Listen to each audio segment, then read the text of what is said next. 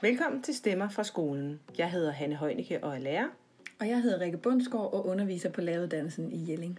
Den her podcast den skal handle om, hvordan vi får en skole uden skæld ud. Og det øh, er i forbindelse med en ny bog, der udkommer her efter sommerferien. Den udkommer på forlaget Dafolo, og det er skoleforskerne Erik Sisgaard og Louise Klinge, der sammen med lærer Mette Thor Jørgensen har skrevet den. Ja. Og den hedder En skole uden skal ud. Hvorfor og hvordan? Mm. Og jeg tog ud til Erik Sisgaard og mødtes med også Louise Klinge, og der havde jeg en ret lang samtale med dem om, hvorfor at vi ikke skal have en skole med skæld ud. Ja, og jeg talte med Mette over en telefon, og øh, hun gav sig ret konkrete bud på, hvordan man så får den skole uden skæld ud. Og den her udsendelse er, som altid, fristes jeg til at sige, lavet i samarbejde med Lærernes A-kasse. Værsgo og lytte med her. Har I altid kendt hinanden? Eller, Ja. Eller? Nej, det har vi ikke. Der, der er en vis aldersforskel, kan jeg godt røbe. Ja, Ja. Ja, lige præcis. Dobbelt, Dobbelt så. dobbelt og halvt så meget. Ja, ja. Øhm, jeg tror, det går omkring 10 år tilbage, da jeg skulle i gang med min Ph.D. Der, øh, der skrev jeg til Erik, fordi jeg havde arbejdet selv som lærer i en årrække inden. Mm. Og, øh, og der var der rigtig mange børn, der talte om skæld ud. Ja. Og, og hvis man vil spørge nogen om noget med skæld ud, så, så skriver man til Erik. og øhm, ja, og der kom vi i dialog øh, med hinanden, og så, øhm, ja, så har vi, så har vi haft kon- god kontakt lige siden. ja, og så var det jo oplagt at skrive en bog sammen. Ja, Og det er jo den, vi skal tale om i dag. ja. Og den har faktisk været rigtig mange år undervejs. hvor mange? Jamen, måske næsten også 10 år. Eller, altså det var sådan, da jeg begyndte at, at, at, at samle empiri sammen til mit phd projekt der, der var der netop også rigtig meget snak for børn om skæld ud, når man taler om relationer mm. i skolen. Og, øhm, og materialet var faktisk så stort, så der var ikke plads til det i PhD'en. Nej, okay. Og så øh, havde jeg, jeg talt om, jamen det kan vi jo lave en bog sammen, Mm. øh, hvor meget af det materiale kan komme med. Mm. Og fordi Erik har også undersøgt meget omkring skæld ud i skolen, men, men, men ja, Hvor udbredt er det her skæld ud egentlig? Altså, øhm, Det afhænger lidt af, hvem man spørger. Jeg blev rigtig forskrækket for 15 år siden. Der kom det frem, at 871 skotske lærere, de havde alle, så nær som to eller sådan noget, skældt ud inden for den sidste uge. Mm. Og det var jo meget voldsomt. Og så har vi jo, som du kan jo læse, at så har vi jo forskellige andre undersøgelser, der viser, at, hvad er det, Louise, Øh, 35 procent af børnene, ja altså der, man spørger jo ikke i de nationale trivselsmålinger, der spørger man ikke længere til skæld ud, men det gjorde man jo tidligere i de termometermålinger. Mm. Og der går den seneste tilbage til 2015, ja, hvor 55.000 børn blev spurgt. Og i indskoling er det over halvdelen, der oplever at få skæld ud. Og på mellemtrinnet er det, og er det en fjerdedel, og så er det knap en fjerdedel i udskolingen. Mm. Men så er der det, som Erik siger, at det er lidt forskelligt måske, hvordan man oplever det, men, men, men det stemmer nu meget godt overens med, jeg har lavet en del spørgeskemaer og undersøgelser øh, på skoler rundt i landet.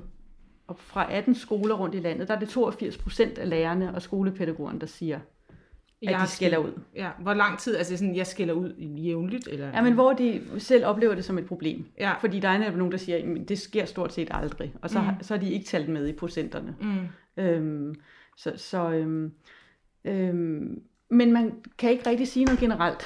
altså Nej. forstået på den måde, at det skifter fra skole til skole, men fra, også fra klasseværelse til klasseværelse. Mm. Øh, Og måske skifter det i virkeligheden også altså, meget fra lærer til lærer inde i det her klasseværelse. Ikke? Yes. Altså det der er... Øh, ja. altså, Og det skifter også fra den enkelte lærer fra dag til dag. mm. Det tror jeg er noget, der er meget udbredt, det her med, at man godt kan have en rigtig dårlig dag som Ja. lærer. Yes. Og ens øh, energi er Ja. simpelthen lav. Ja, og, og derfor skifter det også fra tidspunkt på dagen. Ja. Altså, Ja. mange lærere siger netop, at det er jo sidst på dagen, Mm. når jeg er rigtig træt og presset og har været øh, bombarderet med, med behov og, og, og, øh, og udfordringer mm. i mange timer, at der så ryger en finke af panden. Så derfor skal ud ikke kun øh, børnenes problem. Det er et problem, der skyldes i høj grad de strukturer, der simpelthen ikke er menneskevenlige nok ude på skolen. Mm. Så det er aldrig bare det er den, eget, det er den enkelte voksnes øh, ansvar, og det er børnenes problem. Det er et fælles ansvar, at vi minimerer det, fordi det har rigtig store omkostninger. Der var i, i jeres bog, der læste jeg et meget godt lille eksempel på en børnehave, der var på tur. Og så skulle de nå hjem til det der frokost, og det er også noget, jeg kender fra skoleverdenen. Og så går man, nu skal I gå, kom nu, kom nu, og de børn er trætte, og de voksne er trætte, alle har lavt blodsukker og sådan noget. Og så var det noget, jeg kan ikke huske, om eksemplet var, men så droppede det der faste spisetidspunkt. Ja. Og så var der, ja. Så det er virkelig sådan nogle strukturelle ja. ændringer, der skulle... Ja. ja, lige præcis. Og så er der jo rigtig mange også her nu efter coronatiden, der vidner, øh, altså der fortæller om mindre skæld ud, når, når jeg taler med lærere og ledere, fordi så er der lige pludselig meget færre børn. Mm. Så selv i sådan en hygiejneregime, men det her med, at vi også tager alvorligt, det er meget krævende at stå med så utrolig mange børn. Mm. Øhm. Hvis vi nu tager, altså går hen på børneperspektivet, øh, det er det, altså på en eller anden måde, jeg tæ, tror ikke, jeg taler for mig selv, men lige nu gør jeg så alligevel, øh, at jeg kan godt nogle gange glemme, hvad er børnenes perspektiv på det her i mit arbejde, og det er pinligt og flovt og sådan noget, men det er sådan, det er. Og det tror jeg, jeg tror ikke, jeg er enig i det her. Øh, men hvordan påvirker det de her børn at blive skilt ud? For det første bliver de jo forfærdeligt kede af det. Og de vil så gerne have søde voksne, mm. siger de. Og øh, egentlig synes jeg ikke, der skal så forfærdeligt meget til, før de siger, ej, du er bare den bedste lærer af alle, siger de. Meget lidt, men, men må, lærerens måde at være lærer på, den er uhyre vigtig for, om børn overhovedet kan få noget ud af at gå i skole. Ikke? Fordi bliver man skældt ud, så lukker man sig jo. Så hører jeg ikke længere efter en siger, jamen jeg lukker mine ører. Mm. Ikke? Og det kan de ikke så godt, de små børn, som vi hørte på dine tal lige før. Så øh, får de jo mest skæld ud, når de er små. Mm. Men tror du ikke, at altså, hvis man nu kunne gå ind og være et, barns, et lille barns hjerne, et stort barn kunne sige, så lukker jeg bare af, når hun skiller ud. At et lille barn måske også lukker af. Jamen det gør, det gør de, de små børn, der er hårdest ramt. De lærer det faktisk ret hurtigt. I fireårsalderen kan de godt sige, jeg lukker af. Mm. Ved jeg fra tidligere arbejde. Ikke? Mm. Så, øhm, men altså, det, det væsentlige er, at alle børn kan ikke fordrage skæld ud. De hader skæld ud, ikke? Og, og, og de kan ikke forstå, og de synes tit, det er så uretfærdigt. Ikke? Og de mister tilliden, troen på sig selv, mm. at de kan noget. De mister lysten til at gå i skole. Og, og så vil jeg lige tilføje her, at i andre undersøgelser, der har vi vist, at alle børn er blevet skilt ud. Og når jeg siger alle, så er det næsten alle. 98 procent. De har oplevet skæld ud af mor eller far. Mm. Så når de begynder i skolen, så har de oplevet skæld ud derhjemme, og mange har oplevet skæld ud i, i børnehaven. Og et sted skriver vi, at hvis man kunne gøre, kun kunne gøre en eneste god ting i skolen, så skulle det være at lade være med at skælde ud på dem, der er blevet allermest skældt ud i børnehaven eller i familien. Mm. Men desværre viser det sig, at dem, der får mest skæld ud i skolen, det er dem, der får mest skæld ud derhjemme. Det hænger meget sammen. Mm. Fordi de bliver så provokerende, synes mange voksne i skolen. Ikke? Mm. De har det jo svært, og de har jo ikke et glad og positivt forhold til voksne, hvis de lige har fået et værre møgfald af far derhjemme eller af mor. Mm. Så øh, derfor vil det være rigtig, rigtig godt at sætte ind tidligt i skolen, ligesom at vise børnene nu til noget helt andet. Mm. Her kan vi godt lide hinanden. Her prøver vi at hjælpe hinanden. Og, sådan. og, og, og, og vi bruger ikke magt, og ikke for meget magt. Det vil være rigtig godt. Mm. Men der sker faktisk nemt det modsatte. Ikke? Mm. At jo yngre børnene er, jo mere bliver de skilt ud, og jo hårdere bliver de måske ramt af det. Mm. Så det er meget modsætningsfyldt. Nu du talte du lige om de børn, der får meget skæld ud derhjemme, og, og det er vel også nogle børn, der på andre måder kan have det svært. Hvis man nu siger sådan helt generelt med børn, får de så egentlig mest skæld ud derhjemme, eller i skolen, eller... Mm. Altså... Øhm, altså, der er lavet undersøgelser, der viser, at dem, der er udsat derhjemme, jamen de får en adfærd, der gør, at det kalder mere på skæld ud. Men, mm. men, men igen, så er der jo forskel fra skolekultur til skolekultur, og fra lærer til lærer, og fra pædagog til pædagog. Så, så øh, jeg kender ikke om, altså, om der er en eller anden fuldstændig ensydig sammenhæng, eller hvor, hvor man får mest skæld ud. Altså det, mm. det, det, det tror jeg ikke er undersøgt. Det tror jeg heller ikke, men blandt uh, små børn, så er der en jeg ved ikke, jeg skulle lige til at sige en sjov, øh, sjovt resultat, at, at de siger, hvis det er rigtig slemt, det jeg har lavet, mm. så er det kun min mor eller far, der må skille mig ud. Ja, ved du hvad, den, den sætning har jeg faktisk hørt. Jeg arbejder ja. i indskolingen. Ja. Jeg har faktisk hørt ja. den sætning, ja. altså sådan formuleret på lidt forskellige måder. Og men... det siger jo lidt om, at skille ud rammer hårdt. Ikke? Mm. Og, og, og, og hvis I synes, at jeg skal ramme så hårdt, så må I ikke. Mm. Så er det kun dem, der står mig nær. Dem, hvis grundholdning til mig måske ligger nogenlunde fast. Mm. Ja, deres barn. Mm. Så er det kun dem, der må. Mm. Det synes jeg er meget tankevækkende. Ja. Vi har, jeg tænker, om vi, fordi du også siger fra barnets perspektiv, hvordan er det? Så jeg tænkte, om vi skulle tage et par citater, hvordan de egentlig oplever det, mm. børnene. Øhm, for vi har jo interviewet rigtig mange børn, og en dreng i 3. klasse siger, man får det så dårligt, at man overvejer at løbe hjem. En pige siger, man har lyst til at skrige. Og en anden pige i 5. klasse siger, man tænker kun på, at ens forældre bliver kede af det. Fordi tit ved børnene jo godt, at det følger med, oh, de at der bliver skrevet hjem. familiens ambassadører i skoleverdenen, yes. der skal... Ja, ja, lige præcis. Og så siger hun selv, man tænker ikke på sin lektier, på det, man skal gøre. Man tænker kun på, at man får ballade. Øhm, og så en dreng, der siger, om man er bange for at gøre, man er bange for at gøre noget forkert, for så bliver han sur. Øhm, så er der også nogle børn, der jo fortæller om, øh, jeg, bliver, jeg prøver at være rigtig stille, for at læreren ikke bliver sur. Og det her vi jo en af de store udfordringer. Skal ud virker. Ja, men man, ja. skal ud virke på kort sigt ja. i forhold til, at det for nogle børn øh, gør, at deres følehorn trækker sig så meget tilbage, ja. de bliver stille. Ja. Så hvis endemålet øh, er roen, så virker skal ud ofte, men ikke på lang sigt. Hverken i forhold til, til børnenes liv, mm. men heller ikke faktisk i forhold til deres adfærd i skolen. Der er lavet en meget spændende stor undersøgelse i Belgien, hvor man lavede tre målinger i løbet af et år. Og der kan man simpelthen se den her kontraproduktive effekt. Man, man, man, ser, man laver i den første måling i begyndelsen af skoleåret, der ser man på de børn, der har den mest udadreagerende adfærd, en mm. problematisk adfærd. Så laver man en måling i midten af skoleåret, og der kan man se, at det er dem, der får mest skæld ud, de er mest i konflikter med de voksne. Så tænker man, ja ja, men de har jo også en uhensigtsmæssig adfærd.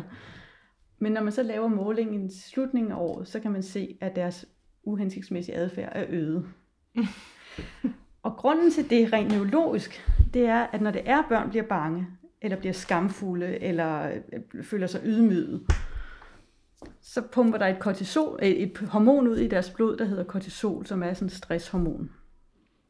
Og det bliver faktisk i blodbanerne i omkring 3-4 timer, før det er stabiliseret. Og i de 3-4 timer, der kan det godt være, at barnet netop bliver tavst, fordi det er blevet forskrækket men det har både svært ved at lære, og det har svært ved at lege. Mm. Så det, og, og, og der er jo aldrig kun det her ene øjeblik, der er jo et langt liv, så om lidt så ringer klokken, så skal barnet ud i frikvarter, og der er barnet stillet dårligere i forhold til at lege. Mm. Fordi når kortisol pumper rundt, så bliver du dårligere til at afkode omverdenen. Mm. Så var det nu, jeg skulle øh, tilbyde mig som mor i lejen, eller var det nu, jeg i virkeligheden skulle trække mig lidt og være hunden? Altså alle de der små afkodninger, der skal til, for at vi kan lege godt, det kan de ikke lave, når de er blevet skældt ud. Og så er det, vi får børn, der kommer mere og mere ud af sig selv, fordi så bliver de også skældt ud af deres kammerater osv. Det er der, de onde cirkler kommer.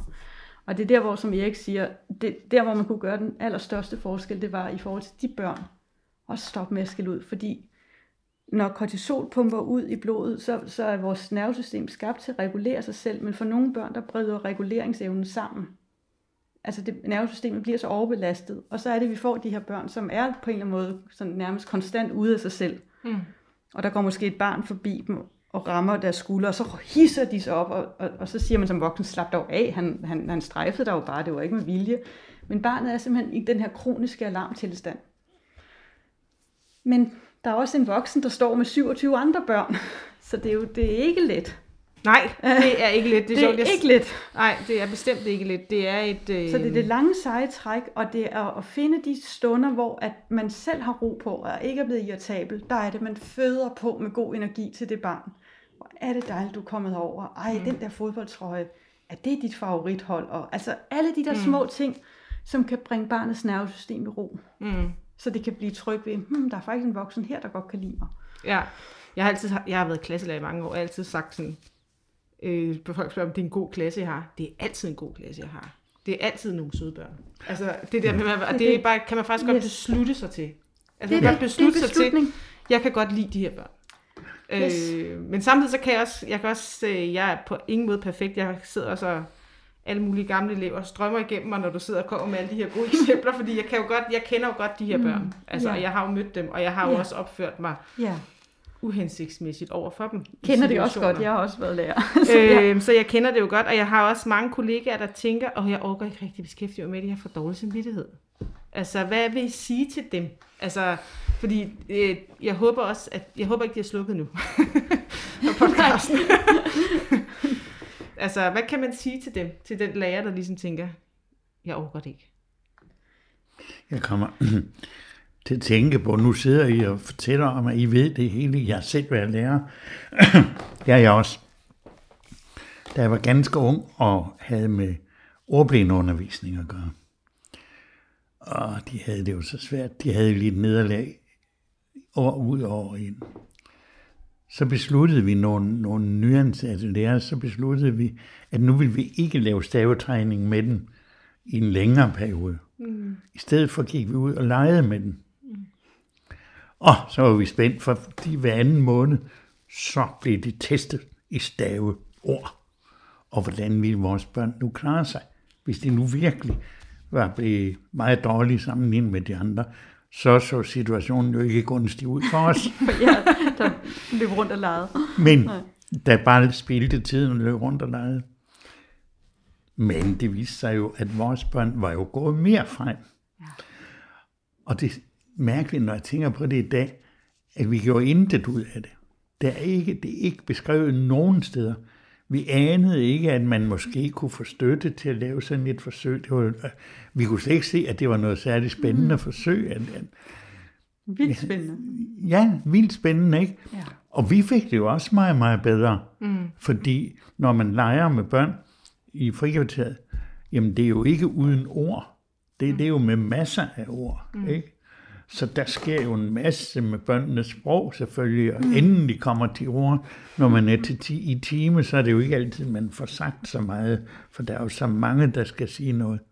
Så, ja. og jeg tænker, når jeg så tænker tilbage på, jeg tænker, det var da godt, at vi fik lavet det, og så tænker jeg også, men måske kan det være en inspiration til nogen i dag, der siger, øh, hvad skal vi egentlig gøre? Mm. Jamen prøv at snakke med, med dine kollegaer lige over på den anden side af gangen i den anden klasse. Find ud af, hvad I måske kunne gøre. Hvad kunne det være sjovt at prøve på? Hvad tror I kunne virke? Mm. Hvis, hvis vores bog kan være med til at sætte sådan nogle små forsøg i gang rundt omkring, så vil vi være så glade, og fordi så er det hele kommet i gang, og så går det bedre, fordi vi lever i en tid lige nu, hvor hver eneste måned bringer flere nyheder om, at nu er der flere børn, der er stressede, nu er der flere børn, der har ADHD, nu er der flere børn, der skal have medicin hos lægen, øh, så de kan opføre sig bedre, og så videre. Ikke? Og der tror jeg, at hvis vi i højere grad gik ud og legede med børnene, eller hvad vi nu ellers kunne finde på, gjorde noget andet, mm så ville skolen, skolen er meget magtfuld, hvis dem, der er i skolen, virkelig tager det på sig og siger, nu prøver vi at lave det om. Og der er jo faktisk lidt momentum nu. Ja, Ja, Altså, det er, det er der jo. Ja. Ikke? Fordi det er blevet lavet om. yes. Ja, Ja, og man har set, at mange af børnene har fået det bedre. Det har man.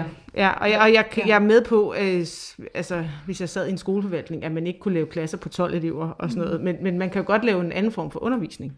Ja. Altså, som er Ja. baseret mere på Ja. leg og ude. Og, Og man kan gøre noget ved det her er også, øh, jeg håber, der er nogle beslutningstager, der lytter med. Altså det er jo også noget omkring styringskæden. Hvad drøber nedad? Er det øh, frygt for, om børn klarer sig godt nok? Er det, er det, øh, er det, er det pres og kontrol? Fordi det drøber nedad, mm. og det bliver børnene, der ender som dem, det går ud over. Mm. Når, når lærer bliver kontrolleret, så bliver de mere kontrollerende. Mm. Så det er jo også noget med, i hvert fald hvis ikke man mærker en opbakning fra en forvaltning, fra politikere, der siger, hvad kan vi gøre for jer? Hvad har I brug for? Hvis ikke man gør det, så, så, skal, man, så skal man virkelig meget bevidst beslutte, at, at man vil gøre noget andet end at, end at afspejle den adfærd, og man vil møde børnene med at spørge dem, hvad kan jeg gøre for jer? Hvad kan jeg hjælpe jer med? Hvad har I brug for? Altså, og den der hjælpsomhed, det, det er jo sådan for mig at se, at, at vores styringskæde skal se ud. Mm. Men, men, men indtil at, at man fra politisk hold gør det, så, så, så, så vil jeg ønske, at, at endnu flere lærere tør gøre det over for børnene, fordi der vil, man får så meget godt tilbage. Ja, Ikke? Så Og det er jo- snart du møder børnene med venlighed og med interesse og med hjælpsomhed, så vil de gerne give det tilbage. Mm. Men alligevel, som du siger her, hvad med de lærere, der tænker, jeg overgår det ikke, og jeg har så meget dårlig samvittighed, og det må lidt være et vilkår. Mm. Altså, de må skulle finde sig i, de bliver råbt lidt af nogle gange. Der håber jeg, at man husker på det her med, at børn kan i 3-4 timer efter, har de vanskeligt ved at lege og lære. Så det er ikke bare sådan lige Mm. ubetydeligt. Det er meget betydningsfuldt, særligt for dem, der får rigtig meget skæld ud. Mm, Men hvis man skal møde børn med forståelse, så skal man også møde sig selv med forståelse. Og der synes jeg, det er et rigtig vigtigt budskab at sige til, til, til når man cykler hjem fra arbejde og tænker, "Jamen, det var jo slet ikke sådan her, jeg ville være lærer. At den gode grund til, at du handler, som du gør, det er, at det er en automatreaktion. Det er rigtig vigtigt at vide, at vi faktisk er skabt til at fare op i det røde felt. Mm. Fordi så snart vi bliver troet, så er det naturligt at tro tilbage. Mm. Og vores hjerne er urgammel, den skældner ikke mellem en Tyrannosaurus rex og et 8-årigt barn, der er provokerende. så det er fuldstændig naturligt. Men der skal vi også, så vi skal vide, at vi er op imod vores egen biologi. Mm. Derfor er det ikke sådan bare lige at bare lade være med at skælde ud. Så vi skal selvfølgelig have indrettet skolesystemet, så, så voksne føler sig mindre troede, men samtidig så skal vi have trænet nye automatreaktioner. Mm. Og der bor et kæmpe ansvar hos læreruddannelsen, at man simpelthen tager alvorligt, at det naturlige er at sparke tilbage og råbe barnet, og hvis vi skal gøre noget andet, så skal det trænes. Mm. Men trænings, vores hjerne er jo fleksibel og dynamisk heldigvis, så hver eneste gang man prøver at, at, at møde det, der, hvor man normalt vil være faret op i det røde felt, og så lige prøve at stoppe op og spørge, hmm, hvordan ser det egentlig ud fra barnets perspektiv her? Kunne jeg gøre noget andet end- end det, jeg plejer? Så er du i gang med at bygge nye vaner. Mm. Så, så det er en automatreaktion baseret på vores biologi, men det er også en automatreaktion baseret på flere hundrede år gamle vaner. Ja, ja, Ja, og skal er- skal der til, og børn er der sådan, de fortjener også den skideballe. Og, Ja, ja. Ikke? Altså man kan jo sige, hvis man nu tog det ind i, altså så det i et, for 40 år siden, ikke? der var man jo godt slå sine børn. Mm, lige præcis. Altså, Altså, og det, altså, det må man jo ikke. men det var altså. 96, det blev... Ja, ja, det er ikke så lang tid siden, Det er ikke så lang tid siden, at det blev forbudt. Nej, Så- jeg har faktisk oplevet at blive slået i skolen af en lærer. Altså, det var forbudt dengang, og mine Ja. ja. forældre klædede mig, han blev ikke fyret. Altså, Nej. det var, det var sådan noget, det kunne ske, hvis man var meget uheldig eller Ja. meget provokerende. Ikke? Ja, Og det var selvfølgelig beklageligt Ja. og sådan nogle ting, men det, men det sad i mig i ja.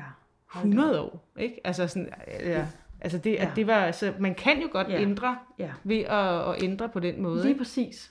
Ja, det siger også meget, hvordan jeg var i skolen, men altså, det er en helt anden ting. Ja, det bliver man lidt nysgerrig på, Hanne, hvad du havde gang i. Ja. tilbage til en anden ting, du sagde for lidt siden, at ja, vi kan jo ikke have 12 børn i klassen. Og så ligesom vi sådan sidder og siger, nej, det er klart. Øh, og, så, og så er det snublende nærliggende at sige, at det er der jo ikke noget at gøre ved. I, i, I dag har vi jo 28 børn i klassen, nogle steder mere, mm. ikke? Og, og det er der ikke noget at gøre ved. Jo, der er, mm. fordi hvis man går, og det har betydning, hvis man går 10 år tilbage, så er det ikke 28 børn. Nej, nej. Så var det 24, 23, Ja, ja, ja. ja. Nu er det 28. ja. Yes. Og vi snakker ikke om det. Og politikerne snakker ikke rigtig om det.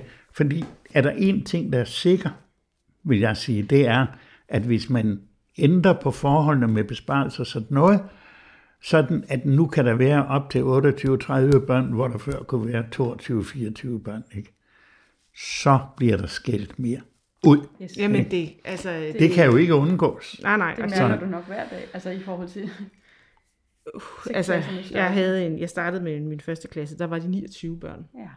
ja. Altså, øh, Ja. det, det, Ja. det var, øh, Ja. det tog mig et år at lære dem at kende. Altså, og det plejer det ikke at gøre. Nej. Altså, at Nej, det, det, det er er- jo øh, de børn, der gemmer sig, og de generte ja. og sådan nogle ting, der, Ja. altså, som, som jeg lærer Ja. sidst at kende. Og det, Ja. er jo, det er jo.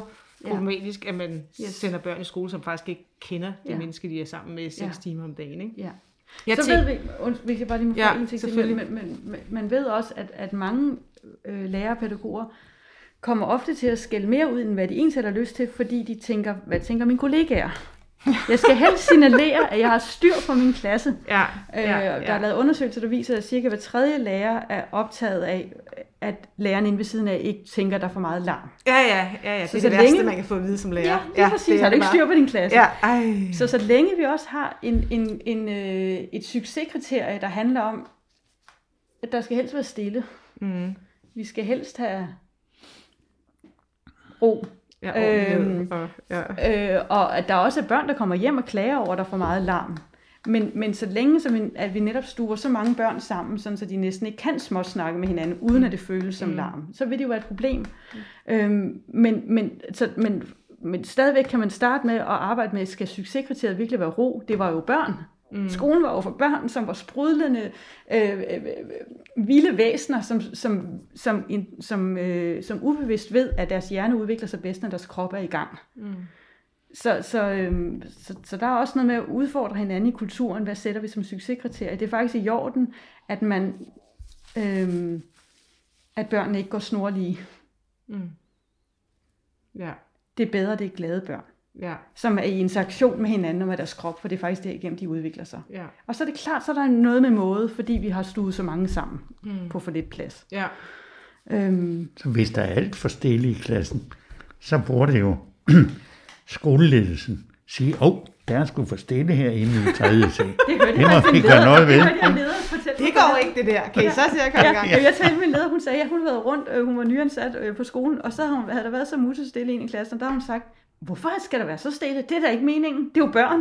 det synes jeg Godt. sjovt. Men det er jo også, re- altså det er jo ikke for, altså det er jo rent nok, man siger, den, der taler, lærer noget. Yes. Ikke? Altså, og, og, det er jo, Ja. ligesom du siger med, med altså, at, at din gamle klasse på åbningsskolen, eller må, altså, mm. det, du lærer jo også at bruge dit sprog ved at arbejde Ja. dig ind i en leg. Ikke? Ja. Altså, Ja. Og det er jo sproget, du skal bruge, Ja. og det er jo det, du har Ja. problemer med. Ikke? Men Ja. jeg tænker, der var for, for et par år siden, der udkom der en bog, hvor det var egentlig okay at skælde ud. Den var mere henvendt til forældre, end som sådan lærere og pædagoger.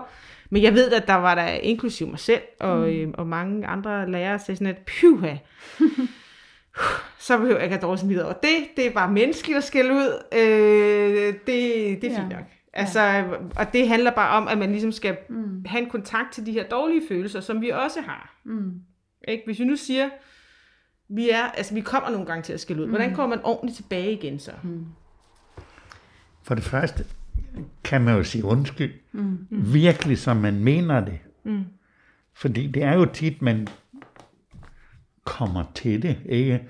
Øh, man ville egentlig ikke, man ville gerne alt muligt andet. Og så gik det bare helt galt. Mm. Og hvis man så kan sige til børnene, det gik altså galt for mig, det der, jeg skulle ikke have råbt sådan. Børn kan jo ikke fordrage, når de voksne råber.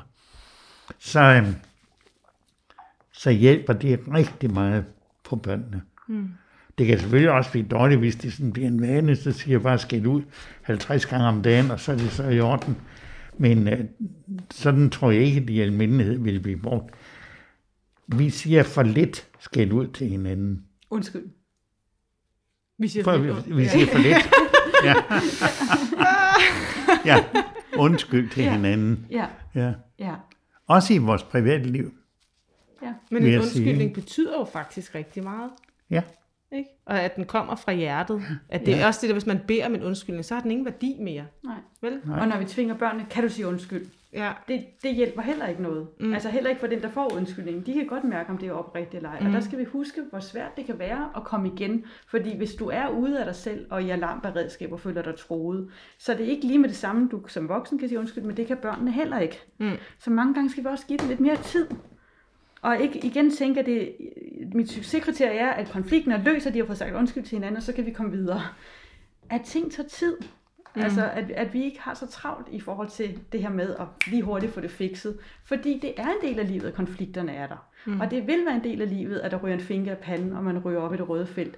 Men det er ikke det samme, som at vi skal acceptere det som fuldstændig, at så er det, øh, at, at, at, at så er det ikke noget, som vi skal problematisere. Så når der, når der kommer øhm, mennesker ud og siger, at det er helt okay at skælde ud, fordi vrede er også en sund og naturlig følelse. Ja, vrede er en sund og naturlig følelse, som viser os, at der er noget, der skal reageres på. Så derfor så er det klart, at der kan, hvis man netop tit mærker, at man kommer op i et rødt felt, så skal man tale med sin leder. Hvad er det, der presser mig så meget? Mm. Det må ikke dryppe nedad til børnene, for børnene går i skole for at udvikle sig. Og når de hverken kan lege eller lære efter at blive skældt ud, så er det ikke dem, vreden skal gå ud over. Den mm. vrede, der bor inde i, den skal man på en eller anden måde have hjulpet til at tage hånd om. Har man brug for, en ekstra, for, for noget ekstra støtte i en periode? Har man brug for et lidt ændret schema? Måske hvis man har sin syvende klasse, der er meget, meget altså har mange børn, der er socialt udsatte, og man lige bagefter skal på nogle, nogle gange skal man jo på 0 sekunder være fra et sted til et andet, når man er lærer. Mm. Ikke? Fordi man stadigvæk opererer med 45 minutters lektioner nogle steder. Og jeg talte med en lærer for et stykke tid siden, hun havde Thor i 7. klasse, der kom fra et dybt øh, alkoholiseret hjem. Og han råber hende nogle gange ind i hovedet, du skal dø! Og lige bagefter skal hun på 0 sekunder ned og være i sin 3. Mm. klasse. Mm. Den belastning af hendes nervesystem, det har man ikke taget alvorligt. At selvfølgelig skal hendes schema se anderledes ud. Mm. Men hendes vrede, som er naturlig, den skal stadigvæk ikke gå ud over de børn nede i 3. klasse. Mm. Fordi det trækker negative spor. Både mm. i deres relation, men også i forhold til børnenes udbytte af skolen. Og som Erik, du også er meget optaget af, hvis vi vil stoppe mobning mellem børn, så skal vi jo være de rollemodeller, der viser, at det ikke er okay at ydmyge andre mennesker og råbe af dem. Mm. Ja, ej, men herop til, at jeg skulle mødes med jer, så faldt jeg lige over det forsømte forår, ja. selvfølgelig. Og jeg ja. læste den på en dag. Og det er en fantastisk bog. Den er 80 ja. år gammel, og hvor ja. er den velskrevet. Men det der med, altså, hvordan lærerne bare mobber børnene. Yes. Og det er, jo, det er jo beskrevet ud mm. i perversiteter, ikke? Men, ja. Men det er jo ikke, altså det findes jo. Det findes. Det altså, gør det, og det er derfor, vi skriver den her bog. Vi, ikke? det er ikke det fordi, var, at det øh, ikke er nødvendigt. Altså, det, jeg vil bare virkelig opfordre alle til at læse den bog ja, igen, også ikke ja. fordi, at det, det, yes. det går ind og arbejder ja. med vores følelser på en måde, og den er, jeg læste den sidste, jeg gik i 9. klasse, nu var det dejligt at genlæse den som voksen, ikke? Altså, fordi det er ja. en fantastisk, ja. altså, der viser, hvordan det her med, ja. at de mobber hinanden, fordi de selv bliver mobbet. Yes. Det, det, altså, det ja. klima, der simpelthen er, ja. handler om at træde på andre. Ja. Og som du, altså, eller som man ser i sådan en bog, magt korrumperer. Fuldstændig. Og, og, og der må vi jo ikke, vi bliver nødt til også at se i øjnene, at som lærer og pædagog, så har du magten i rummet. Du mm. har definitionsmagten til hele tiden at gøre nogle børn rigtige eller forkerte. Mm. Efter de ofte de bedste intentioner. Mm. Men, men som du selv sagde, det her med børnenes perspektiv kan man have tendens til at glemme, og det sker faktisk helt automatisk. Det der er lavet undersøgelser af, når mennesker får magt, så daler deres empati automatisk. og det er lidt, det, det er lidt, øh, det er lidt uhensigtsmæssigt. Men på en måde kan man godt forstå det, fordi hvis du som leder ligesom skal have det lange lys på, at vi skal i den retning, så hvis du hele tiden bliver ramt af hver eneste lille ting, der sådan, altså, øh, hver eneste lille følelsesmæssig reaktion hos, hos andre mennesker, så, så kunne det være svært ligesom at, at, at, at, at, at tage dirigentstokken i hånden. Men, men her skal vi vide, at børnene, som vi har magten over, de kan ikke se op. De er hmm. tvunget til at være der ja. i omkring 12.500 timer.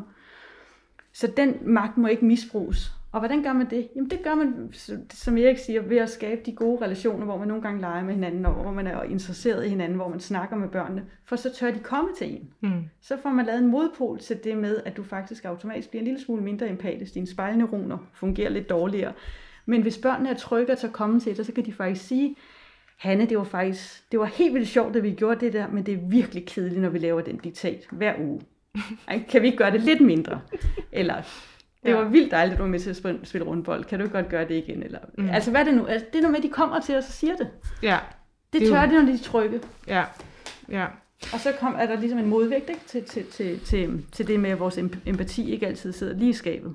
Nu kommer jeg lige over til lidt noget andet, fordi det her, jeg har selv oplevet det her som, øh, som lærer, at når øh, der har været en konflikt mellem to børn, så øh, hvis jeg ligesom skulle hjælpe dem med at løse den her øh, konflikt, øh, og jeg selv synes, gud, det er gået skide godt det her. Jeg har virkelig, vi har alle har forklaret deres følelser, og hvorfor de gjorde, som de gjorde, bagefter blev vrede, og sådan nogle ting, og det er gået rigtig godt, vi er blevet enige om, hvordan man agerer i sandkassen.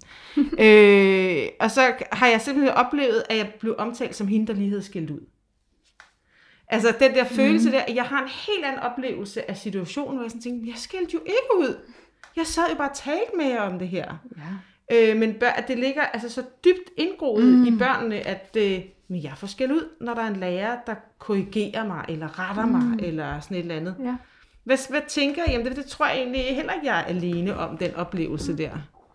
Jeg tænker, du startede med at sige, at så hjalp du dem. Ikke? Det sagde du.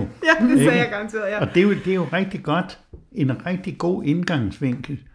Når nogle børn ikke kan finde ud af at regulere deres liv med hinanden, så kommer du som voksen, og måske kan du hjælpe, ikke? Men det, at du kommer med den indstilling, at du vil gerne hjælpe, det er rigtig godt. Nå, okay, jeg troede, så, havde sagt nej, nej, nej, nej, nej, nej.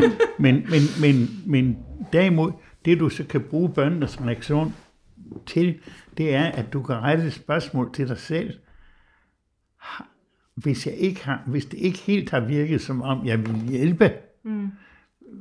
hvordan kan jeg så lave det om min måde mm. at møde deres konflikt på, eller gå ind i den på? Hvordan kan jeg måske lave det lidt om næste gang? Mm. Og der sker det jo meget tit, at man kommer til at tænke, hvordan kan jeg få lavet dem om? De der børn, der laver larm i gaden. Så tænker ikke? jeg altid, Erik, det er frygteligt, men det gør jeg. Ja. Nej, ja, men det er da rigtigt. Ja. så, så, så der skal man i og for sig, hvad er det nu, jeg kalder det? Man skal være spontan på en velovervejet måde. Altså, man skal, og det er svært. Ja, og man det skal er svært. Ligesom øve sig, virkelig øve sig i at sige, ja, det er måske nok ikke helt hensigtsmæssigt, den måde, de der mennesker er forældre på. Men det kan jeg så ikke gøre så meget ved. Mm. Jeg er lærer. Jeg kan gøre noget ved den måde, jeg møder børnene på. Og se kritisk på mig selv. Også når jeg lige fik sagt det helt rigtigt. Hvordan kan jeg hjælpe jer? Sådan at jeg udvikler min relation til børnene så godt jeg nu kan i retning af mere og mere. Vi gør ting sammen. Øh, vi hjælper hinanden. Og det har særligt måske de børn, som måske ikke har det så let derhjemme. Det har de rigtig meget brug for. Ikke? Og derfor synes jeg nogle gange, at vi øh, bruger for meget tid på øh, at arbejde med, hvordan kan vi lave, lave forældrene om, ikke? Mm. Eller, og hvordan kan vi øve indflydelse på børnenes liv uden for skolen? Det kan vi ikke ret meget. Mm. Og det skal vi egentlig heller ikke, fordi hvis vi gør det, så kan det blive lidt for skoleagtigt. Og de går jo i skole mange, mange flere timer, end de gjorde for 20-40 år siden. Ikke? Mm. Så derfor skal vi passe meget på, at ikke hele deres liv bliver for institutionsagtigt, skoleagtigt. Vi synes for eksempel, at så er der nogen, der siger, nu laver vi nogle legegrupper, fordi der er nogle børn, som de andre måske ikke altid vil lege med, så laver vi nogle legegrupper, og så skal legegruppe A, de skal så mødes øh, om tirsdagen, og legegruppe øh, et eller andet om, om torsdagen. Og det hænger børnene ud af halsen. Hvorfor kan de dog ikke selv få lov at bestemme, hvem de vil lege med? Ja, gerne i skolen, men hvis ikke de kan i skolen, så dog i hvert fald, når de så får fri fra skole. Ikke? Mm. Og vi synes, vi gør det så godt, fordi... Men, men det vi gør er egentlig, at vi udvider skolens magtområde mm. endnu mere, og vi opdager det ikke rigtigt, fordi vi får ikke tænkt tanken, jamen hvordan var det egentlig, da jeg selv gik i skole? Jeg vil tro, da du gik i skole selv og var lille, var mm. 8 år, så gik du i skole fire timer om dagen, tror jeg. Måske enkelte gik kun tre timer, og nogle enkelte fem. Men gennemgående gik de fire timer. I dag går de seks timer. Mm. Ikke?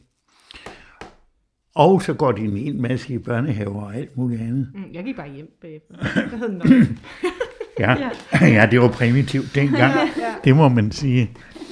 Men, men, men det, at det sådan hele tiden bliver udvidet, det fører til, at vi også begynder at tænke sådan, at det skal lægges i faste rammer, og der skal være grænser. Der er ikke et udtryk, der har været mere populært de sidste 20 år, end det børn har brug for, det er grænser og faste rammer. Og det er der aldrig et barn, der har udtalt noget om, at hun eller han, det var det, de ønskede mest af resten af deres liv. Nej, Men jeg tror, altså, når, når du, jeg, altså jeg, jeg er jo helt enig med dig, Erik, og jeg, selvom jeg selv har lavet den ene legegruppe efter den anden og sådan noget, fordi det, jeg, det, det har været min uh, motivation for det, er fordi, så har jeg ro på forældrefonden. Mm. Forældrene ønsker struktur, og de ønsker at vide mm. præcis, hvad deres børn laver, fra de har næsten sagt farvel til dem inde i klassen, og til de henter dem igen inde på fritidshjemmet. 30 procent af forældrene ønsker det ikke. Nå, det er det stille øh, mindretal til forældremøderne, kan jeg godt Ja, okay, okay. Ja, ja, ja. Du kender mere til dine forældre, end jeg gør. Men når man undersøger forældres indstilling til autoritær opdragelse, eller mm. mere demokratisk opdragelse osv., så er der to store grupper. Øh, dem, der godt vil have, det skal være skarpere og disciplineret osv., mm. og så en anden stor gruppe, der lægger vægt på, at børn skal kunne gøre det, de gerne vil gøre, og det skal, det skal være, som Louise siger, venligt. Der skal være venligt i skolen. Øh, det, er ikke, det, det er ikke en stor ting, vi her er uenige om. Jeg alligevel tror, at der er forskel. Jeg tror, man er nødt til at tænke om en hver forældregruppe. Vi kan nok ikke sige, forældrene mm. vil have det sådan og sådan. Det er der forskel på. Der er forskellige forældre, ikke? Mm. Og, og, og, og hvem vil jeg så som klasselærer støtte mig på? Ikke? Eller hvem kan bidrage til, at vi kan prøve at realisere folkeskolens formålsparagraf, for eksempel. Mm. Den er jo vældig dejlig og, øh, synes jeg, sådan børnevenlig og så videre, ikke? Helt sikkert. Ja. Jeg har tit undret mig over, hvor mange skoler, der bruger meget tid på at sige, at vi skal finde vores værdisæt. Ja. Og så tænker jeg, men den står jo lige her. Den står lige den der. står lige Ja. her, og det er Ja. simpelthen bare det, vi skal Ja. skrive over der. Ja. Åndsfrihed, Altså, ligeværd, demokrati. Ja, og, ja og det, vi behøver ikke bruge Ja. ja. rigtig mange pædagogisk rådsaftener på Nej. det. Nej. Nej. Nej, Ja, nu, det er rigtigt. øh, tiden går, og øh, I ønsker jo simpelthen en kulturændring af skolen, ikke? Øh, synes jeg, jeg kan forstå på jer, at det her, fordi man kan jo ikke som enkeltlærer godt beslutte sig for, mm. jeg vil, eller det kan man godt gøre, mm. jeg vil ikke skælde ud, men der skal ligesom også være en, mm. en, en stemning ja. på skolen, hvor man godt kan gå hen og ja. sige sådan nogle, jeg kan mærke, du har et problem med lille Johnny inden for 3. C, fordi øh, I to, I, mm. det går dårligt. Ja. Ja, man skal helt sikkert kunne tale om det, og vi fremlægger konkrete metoder i bogen til, mm. hvordan er det, vi kan tale om det. Ja, og det Øhm, taler Rikke med Mette om i ja, vores andet interview ja, også. Ja, så, så, man, så det aldrig bare står som den enkelte eget problem, mm. øhm, men at det er noget, vi drøfter. Og så er det jo også i høj grad et budskab til læreruddannelsen, man skal tage alvorligt. Der er et citat af en lærerstuderende, der siger, jeg har hørt ikke rigtig noget om det på læreruddannelsen, og hvad, hvad er det slutningen af citatet? Jeg bruger 50 procent af min tid på at skælde ud. Jamen, jeg bruger 50 procent af min tid på er det det, i skolen. det var virkelig sjovt, synes jeg. så, så det her med, at vi virkelig tager alvorligt, hvor krævende det er at Altså, være de skal lære at skælde ud. Nej.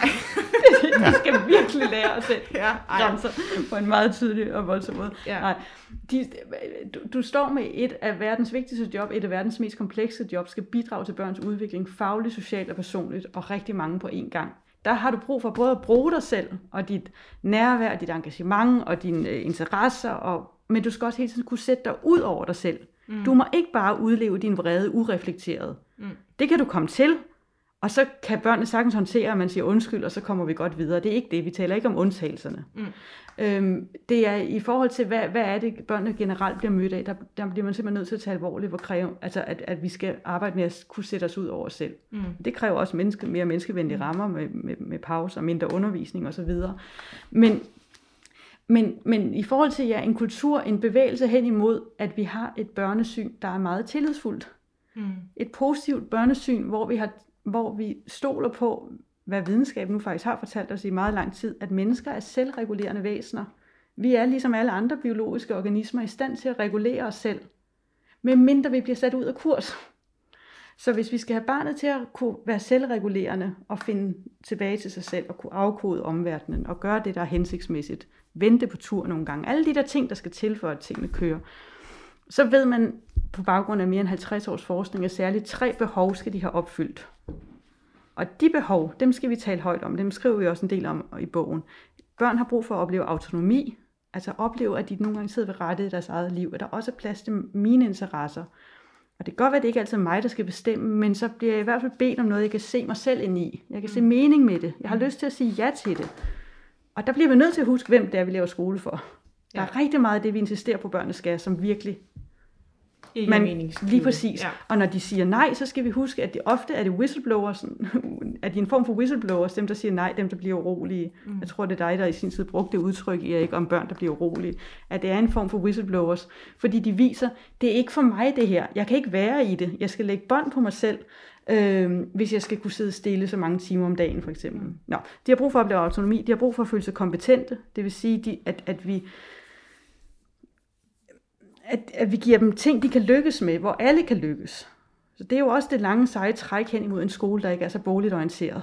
Hvor vi har meget mere det kreative, det håndværksmæssige, det praktiske i spil, kroppen i spil, så de ikke skal føle sig så forkerte. Mm.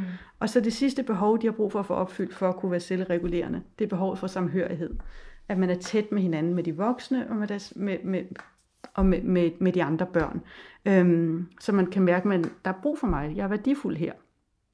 Når de psykologiske behov bliver opfyldt, så er man i stand til at regulere sig selv.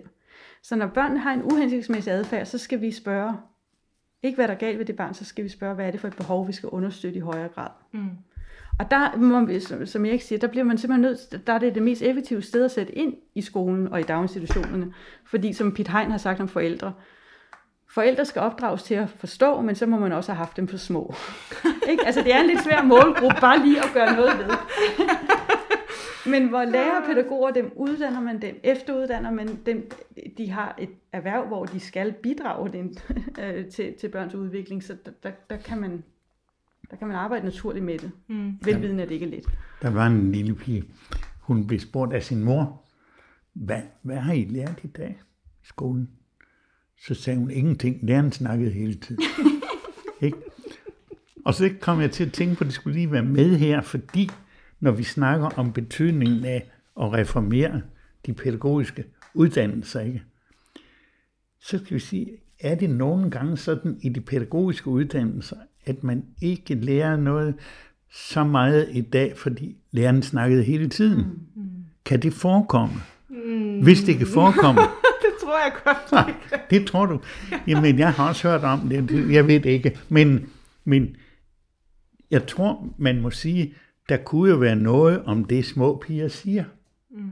Vi lærer ingenting, for læreren snakker hele tiden. Så må vi jo gøre noget ved det. Ikke? Ja.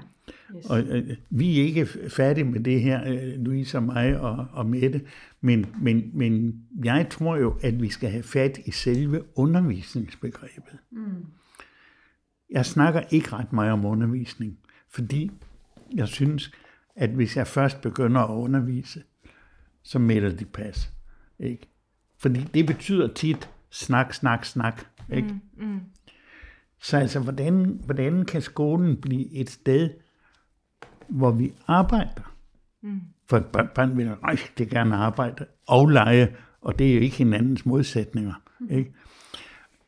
Hvis vi kan få den til at blive det, og det vil sige, at hvis vi som voksne, som lærere, eller hvad vi er, kunne ligesom styre os lidt, og, og, øh, og se, som Louise siger, være lidt mere nysgerrig overfor, hvad er det egentlig, børnene har gang i? Mm.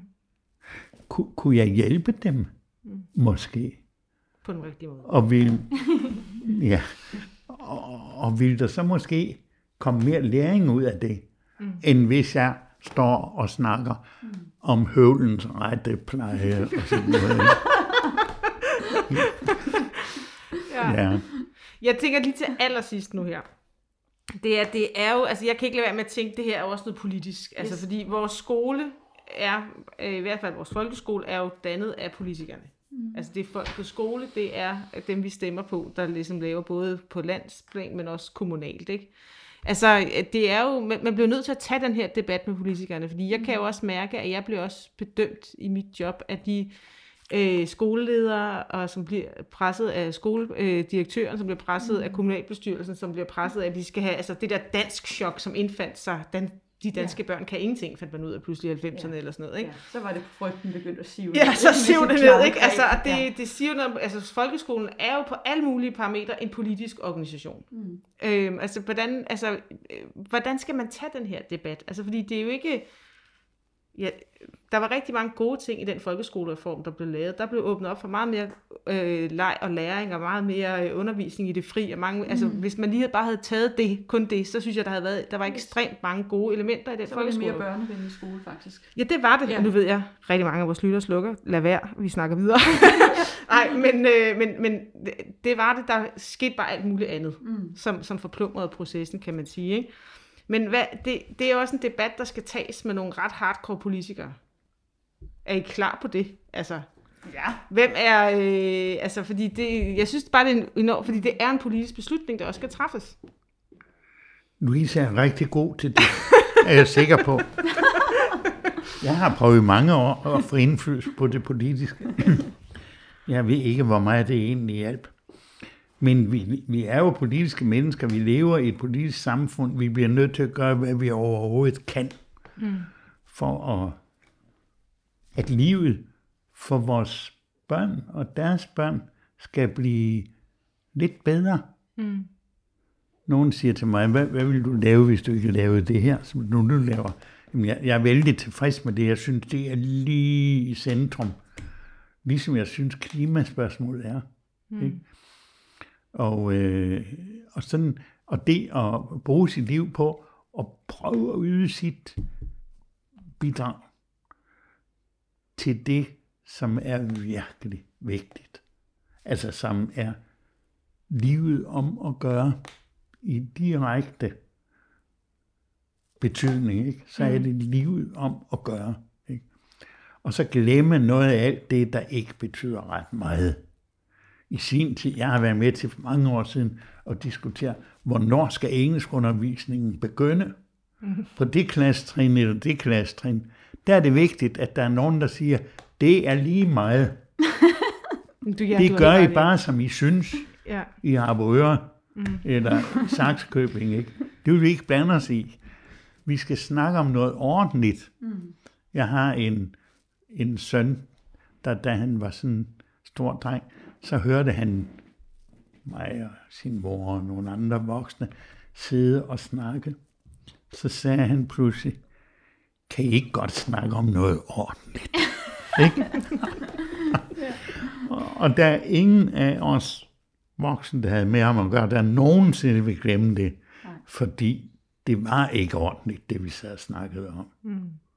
Det var noget med, om det er bedst med tre stikkontakter eller fire per værelse, hvis man skal bygge et hus. Kan I ikke snakke om det ordentligt? Og det synes jeg egentlig, at børnene meget tit siger mm. til os. Og jeg synes egentlig, at de børn, nu kan I jo prøve at, at læse det, vi har skrevet. Jeg synes, de snakker om noget ordentligt. Jeg har sådan en lyst til at høre på dem. De har noget at sige. Mm. Og det kunne vi godt lære af den, og prøve, når vi mødes, at have lidt mere at sige hinanden. Mm. Det synes jeg var den perfekteste, mest øh, afslutning på det her interview. Sig noget ordentligt. Ja. altså, tak fordi jeg måtte komme på besøg hos dig, Erik, og Louise, du kom med. Det var uh, tak for nu. Velkommen.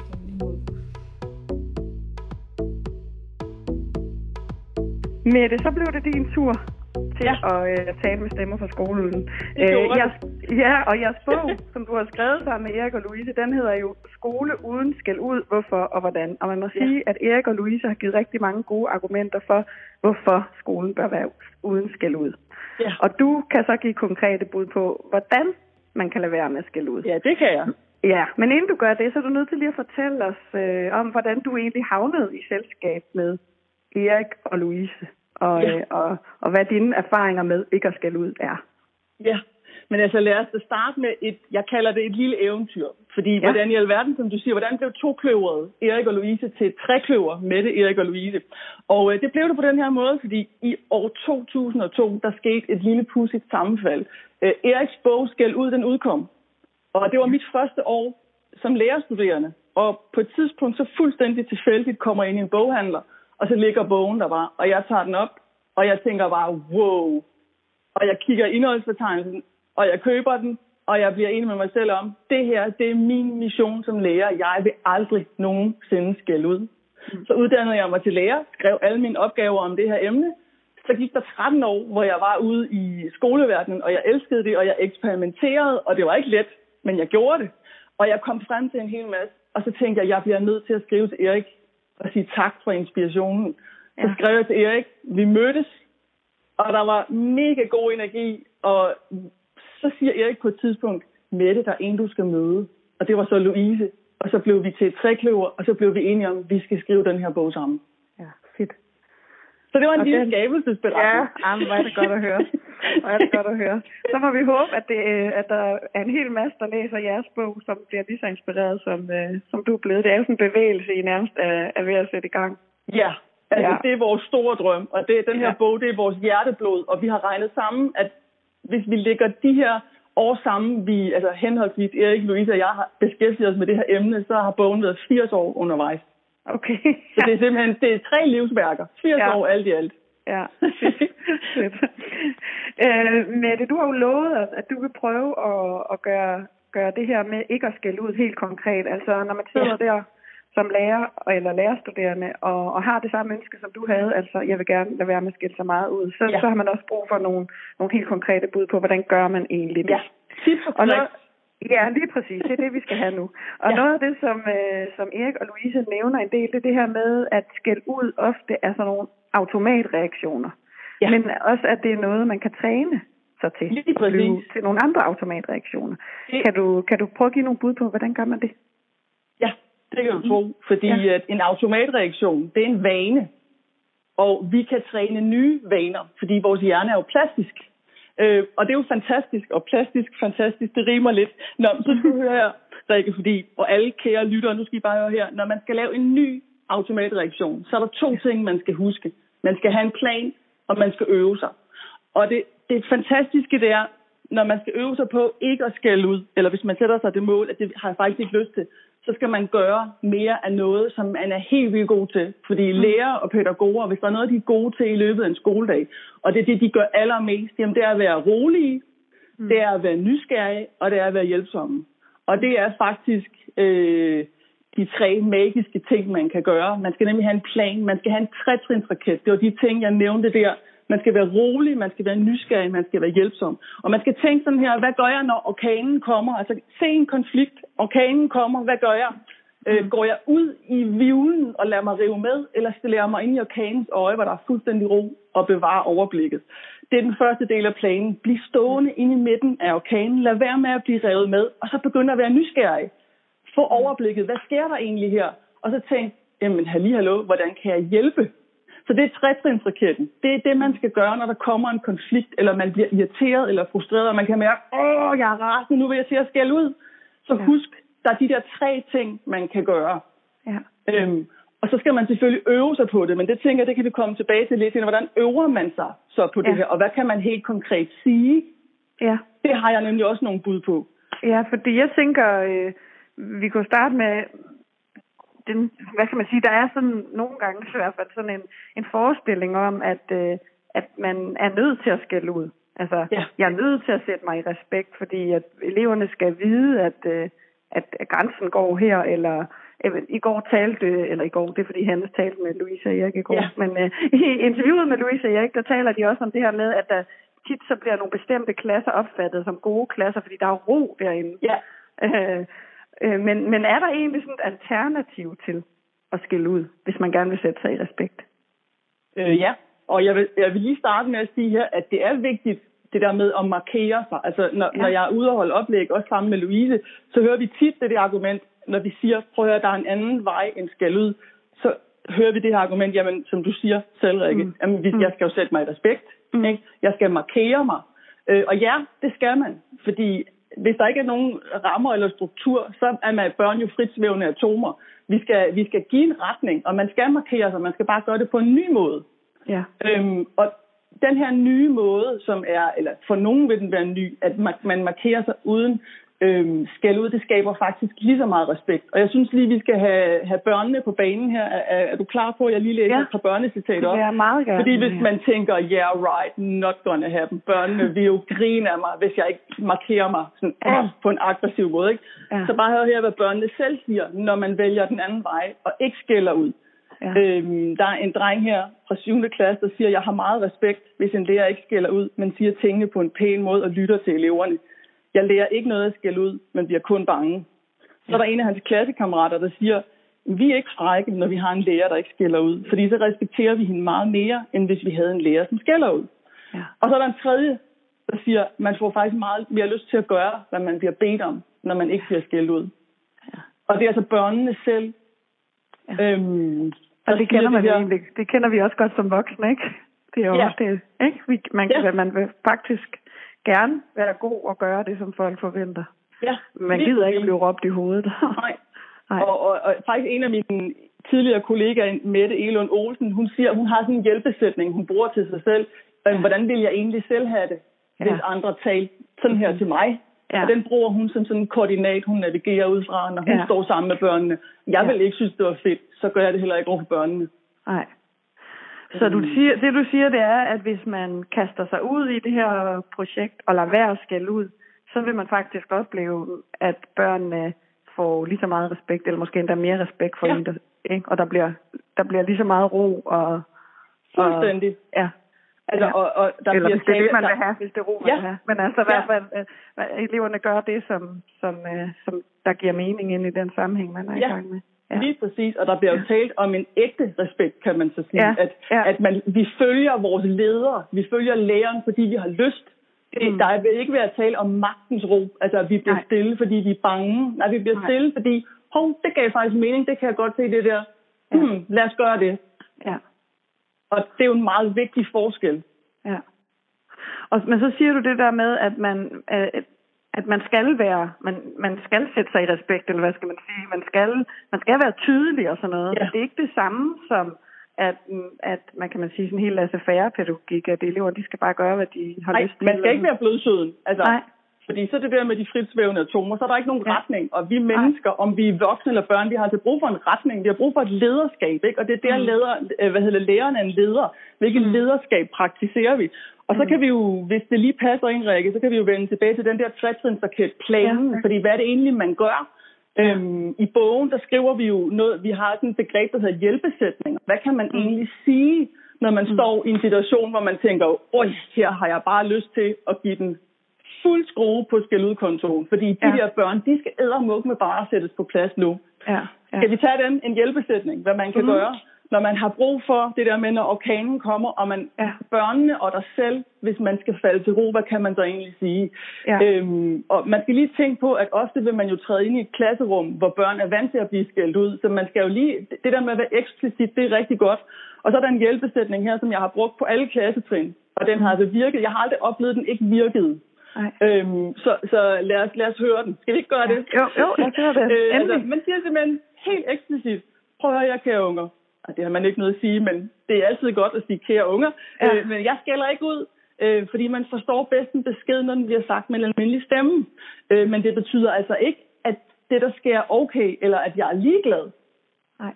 Så får man ligesom rammesat, okay, der er altså ikke et sammenhæng mellem, at, at, at min stemme ikke er høj, og jeg så er ligeglad. Nej, jeg er, går lige så meget op i det her, som hvis jeg havde råbt. Altså, jeg vil bare gerne hjælpe jer. Jeg er her for at hjælpe. Ja. Så det siger du helt eksplicit Ja, til fuldstændig. eleverne. Ja. Fordi jeg tænker, at nogle gange som lærer, eller, eller ikke nogle gange, mere end nogle gange måske, så, så kommer man til som lærer at stå i situationer, hvor man har brug for det her med at markere, at elevernes opførsel ikke er i orden. Ja. Og det, altså for eksempel, så kan det jo være nogen, som er meget voldsomme over for deres klassekammerater, eller ja. de svarer provokerende tilbage, eller de, mm. der er også nogle gange, børn udsætter sig selv eller andre for noget, der måske endda er farligt. Eller, ja. Altså, vi kender det alle sammen, ikke? Altså, øh, situationer, som er, som du siger, på vej til en ret, ret stor orkan. Ja. Øh, og, og der er det, så, er det så sådan, du tænker, at når man står i sådan en situation, så, så, skal man, så skal man simpelthen sige eksplicit til barnet, prøv at høre, det er ikke i orden, men jeg skælder dig ikke ud. Ja. Ja, okay. Øh, og så at sige, det betyder ikke, at jeg er ligeglad, eller det er okay, det der sker. Men Ej. nu tager vi det stille og roligt. Og altså, ja. det, der så sker altså, op i hjernen, det er at man kan beholde fokus i den forreste del af hjernen, og man ryger ikke tilbage i den bagerste del af hjernen. Så man bevarer ligesom et, et kejlesyn. Altså, man har overblik, man kan tænke ja. langsigtet, man ryger ikke tilbage. Øh, altså, amygdala bliver ikke alarmeret altså, i høj, høj grad, og stressresponssystemet kommer ikke i alert, og man ryger ikke tilbage i reptilhjernen og bliver sådan helt vildt frys eller flugt, eller hvad hedder det, frygt eller flugt. Øhm, så man, man kan faktisk begynde at deltage konstruktivt i konfliktløsningen, ja. når ikke man bliver overfuset af skal ja. ud. Så, der så det, er gælder både, meget... det, kan, det, det kan barnet gøre, men det kan man også som voksen gøre, når man ikke skal ja. ud. Ja, lige præcis. Altså man, ja. man, bliver, man bliver i stand til at, holde, øh, at få et overblik. Mm. Men det er jo så også en vigtig pointe, at nogle gange så er børnene jo allerede i alarmberedskab, når der er en konflikt. Ja. Og derfor så er en anden hjælpesætning, det er jo også vigtigt så at sige, altså, fordi nogle børn, de vil have retfærdighed nu, Hvorfor gør mm. læreren ikke noget? Nu skal hun markere sig. Det vil børnene også gerne have. Ja. Så sige, prøv her, nu, sætter, nu, nu trykker vi lige på pauseknappen, og vi sidder her et øjeblik, og så taler vi, når du er klar. Ja. Altså det er igen det der med at være eksplicit og fortælle børnene, jeg gør ikke bare, jeg ryger ikke i effekt lige nu og gør alt mm. muligt, fordi man kan altså, man tænker sig bedst om, når man, når man, har, når man er i ro, når man er i balance. Ja. Øhm, så også at huske det her med, også, også, det er vigtigt i det hele taget med de her konflikter, hvad tænker vi som læger og pædagoger om dem, når de opstår? Som noget, der bare skal overstås. Fordi så bliver det sådan lidt problematisk. Men hvad nu, hvis vi venter den om og så tænker, yes, her der er mulighed for læring. Hvordan ja. i alverden gebærder vi os, når der er en konflikt? Fordi ja. vi kan altså ikke undgå konflikter. Altså, og, og det eneste gode ved dem, selvom de er irriterende, det er, at vi kan lære noget af dem. Mm. Og det er, også det, det er også en hjælpesætning, vi har med i bogen, som man også kan tale med børnene om. Prøv at jeg, det kan godt være, at de er mega irriterende, de her konflikter, men, men de er til for at blive løst, og hvad kan vi lære? Ja. Og så en lille krølle på det. Det store perspektiv og det lille perspektiv det her, det er, hvad tager børnene med ned i skolegården, når vi voksne ikke er der? Hvad gør de, når de mm. selv har konflikter? Mm. Men hvad tager de også med sig ud i deres voksenliv? Mm. Så der er meget på spil i de her konflikter. Ja. Ja. Øhm, og der er meget at lære, og ja. de skal bruges til rigtig meget godt. Ja. ja, man skal tænke det også som noget, der der kan være med til at ændre noget fremadrettet. Altså den lille konflikt, man har der, ja, og hvordan man reagerer på det. Hvis, Mette, hvis vi nu tager igen det her med de her elever, som så, den her situation, man står i med, med en, der bliver ved med at kaste noget i hovedet på en anden, og stopper ikke, ja. når læreren siger det, for eksempel. Ja. Øh, og, og den her 60 raket Kan du ikke lige prøve sådan at give sådan et helt konkret eksempel på, hvordan vil man bruge den 60 raket i sådan en konflikt som lærer? Forstår du, hvad jeg mener? Nej, det skal jeg faktisk lige have ja, en gang til. Ja, ja. Nej, men jeg tænker bare, når man har, når man har de her konflikter, som, øh, som der opstår hele tiden, som jeg nævnte før, ikke? Altså, ja. hvor de opfører sig øh, uhensigtsmæssigt over for ja. hinanden eller over for lærer, når man har den her, de her hjælpesætninger, du snakker ja. om, hvor man kan sige sådan, men så, så taler du også om den her trætrinsraket, som læreren ligesom skal, ja. skal benytte sig af. Kan du prøve at give sådan et konkret eksempel på, hvordan, hvad er det, der sker, når man bruger den, eller hvordan bruger man den i en konkret situation? Jamen altså, det starter jo med, altså hvis vi, hvis vi vender tilbage til den der med orkanen. Når ja. der er en konflikt, så kommer orkanen, vi stiller os ja. ind i midten, vi bevarer roen. Altså ja. det er ligesom pauseknappen på en fjernsynsbetjening. Vi trykker pause i os selv, og ja. man skal huske, at, at ro smitter. Følelser ja. smitter, stemninger smitter. Så allerede ja. der er vi i gang med også at bringe børnene i ro. Ja. Og så er det, at man skal trin to, altså det var trin et, være rolig. Mm. Og, og byd endelig ind, Rikke, hvis, hvis du lige har nogle spørgsmål. Ikke? Ja, jo. Toeren, punkt to, det er der, hvor du tager Sherlock Holmes-kappen på og tager detektivglasset frem, og så går du nysgerrigt i gang med at finde ud af, hvad foregår der egentlig her? Og du ja. gør det uden umiddelbart at holde med nogen. Fordi mm. børnene fortæller os tit, Erik Ries og jeg, at det er så irriterende, når, de, når den voksne tager parti, altså holder med nogen, hvis der er en, der græder. Fordi det er jo ikke sikkert, at den, der græder, har ret, eller at den, der skal trøstes mest. Det kan lige så godt være den anden. Så på med Sherlock Holmes-karpen og frem med, med detektivklasse. Det der med at skabe sig overblik ved at være nysgerrig. Begynd at spørge, hey unger, jeg kan se, jeg har brug for hjælp. Hvad sker der her? Hvordan kan jeg hjælpe? Ja. Og så den sidste rubrik, det er den der med at være hjælpsom. Altså, hvordan hjælper vi børnene videre? Hvordan, hvordan, hvordan, kan vi, hvordan siger vi sådan, nu ved vi, at det her det er sket. Og det er også ja. vigtigt at være ærlig som voksen og så sige, jeg har jo ikke været her, jeg, jeg ved ikke alt, hvad der er sket. Men fortæl mig lige, hvad er jeres perspektiver på det her? Og hvordan, hvad kan vi eventuelt gøre næste gang? Eller hvad skal vi gøre lige nu, for at det her bliver løst, så I kan blive gode venner igen? Altså stille sig til rådighed som en slags facilitator. Altså man, man faciliterer mm. at børnene kommer videre. Og det, der er så magisk, når man som voksen bevarer sin ro og smitter børnene med ro, det er, mm. så begynder børnene at byde ind med deres egne løsningsforslag. Altså nogle gange kan det være sådan lidt magisk, øh, og så begynder de simpelthen at byde ind, og så fordi det er deres egne forslag. Jeg ved ikke, om du kender det der med, at man som voksen kan have behov for at sige, jamen så skal I gøre sådan og sådan jo, og sådan, det og nu gør du det og det og det og det. Ja, så er det lidt ordnet. Yes, men ja. når børnene selv begynder at byde ind, bliver det meget mere ja. autentisk. Ja. Øh, så er det deres forslag. Ja. Og så er det sådan lidt mere langtidsholdbart. Det er så ikke ja. det samme som konflikten ikke kommer igen, for det tror jeg alle lærere og pædagoger ved. Det kommer gerne igen i en eller anden, ja. anden afslutning. Men vi skal ja. altså huske det der med at gå i skole. Vi, vi er her for at øve os. Mm. Og det er vi vant til at se på med det fagfaglige, men nu skal vi altså også kigge på det i konflikt. Altså mm. med de her konflikter, vi skal bruge dem til noget positivt, og der er børnene, de er på en øvebane. Og hvad vil vi voksne gerne altså give dem med som jeg har mm. sagt, det der med, hvad skal de have med sig ned i skolegården og videre med ud i livet. Ja. Øhm, og det er det, vi øh, træner med dem, når vi sådan begynder at se på konflikter i et lidt andet lys, og sådan byder dem velkommen som noget, vi ikke kan undgå, og så faciliterer processen for børnene. Men det, som jeg kommer til at tænke, når du, når du beskriver det her med at gå ind i konflikter på den måde og give plads til dem, der er der ikke også nogle gange nogle konflikter, hvor man kan sige, altså, øh, på en periode har, det jo, har man talt om det der med pyt, Altså, det ja. her, nu går vi videre, eller... Altså, skal alle konflikter have lov at fylde så meget, som du beskriver der? Eller, Nej. eller er det også okay nogle gange at sige, at det der, det tager vi på et andet tidspunkt? Eller, ja. Eller, ja. Øh, det er det, og det, kan ja. man, det, det ved man som lærer ja. eller pædagog. Man ved, ja. hvornår det er det ene eller det andet. Ja. Og nogle konflikter har man ikke nødt at gå ind i. Altså så til sidst, så får både børn og voksne også spat, hvis man skal det? have detektivglasset frem og ja, Sherlock på hver gang. Det er faktisk ikke nødvendigt. Ja, det er faktisk ikke nødvendigt. Og pyt må ikke misforstås, som om man så er ligeglad. Men nogle Nej. gange kan det altså også være, en anerkendelse kan ligge i lige at give en krammer, eller hvis ja. det er nogle af de dine større klasser, et klap på skulderen, ja. eller hvad det nu ja. er. Ja. Og så, så igen gør børnene opmærksom på, hvis det her fortsætter, så kom lige hen, så ja. ordner vi det. Altså ja. lige skal give en... Ja, øh, rådighed. Stil, ja, stil døren ja. på klem, og så sige, ja. vi ordner det, hvis det vokser. Ja. Øhm, fordi altså kunne vi ikke lave andet, altså, og, det, og det er kærligt forstået. Altså, ja. det der med, det er kærligt ment, det der med, at ellers kunne vi ikke lave andet. Altså, det skal ikke misforstås som om, nej, at man ikke skal tage sig konflikterne, nej. men alt med måde. Ja, alt med måde. Jeg tænker også for elevernes skyld, der kan det også nogle gange være sådan, at de egentlig har brug for bare at komme videre. Ikke? Ja. Altså, ja. Og så er der jo det der med, altså børn tilgiver jo, det er jo helt fantastisk, både ja, hinanden og de ja. voksne. Ja. Øhm, nu, nu den her situation, vi har eller nogen, det, det her, vi har talt om nu her, det har været sådan elever, der er i konflikt med hinanden. Ikke? Mm. Altså, hvordan gør man... Men hvad når, man, når, når der er en elev, der er i konflikt med dig som lærer? For det sker ja. jo også. Ja. Er, det så, er det så det samme nysgerrighed, man ligesom skal...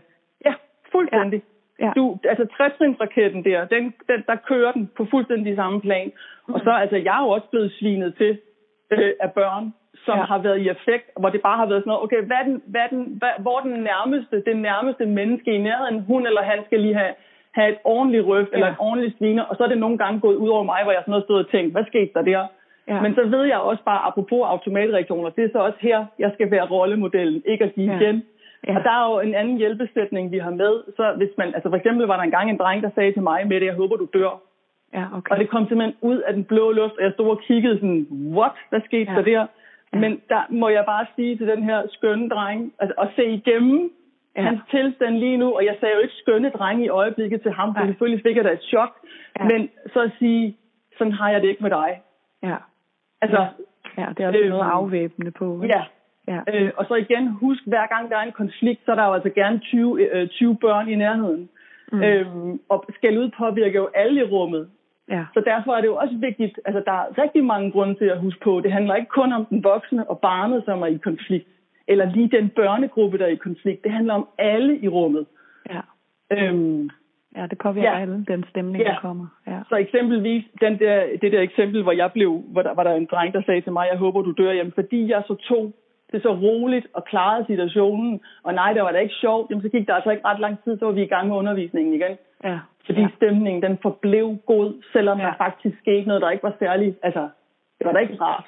Nej. Men så er det jo igen det kollegiale, så var det mine kollegaer, jeg talte med bagefter, om at Ja. det her, det var da ikke en sjov oplevelse. Nej. Øhm, Så der kan man også sige som kollega, har man også en for, altså der kan man også hjælpe hinanden, ja, når man har stået præcis. i nogle af de der konflikter. Ja. ja, fordi selvfølgelig er det ikke rart, og man kan, altså hele ens system bliver jo, kommer jo i alarmberedskab, men så er det Ja. altså kollegaerne, man, man læser af overfor bagefter, ikke Ja. ja. børnene.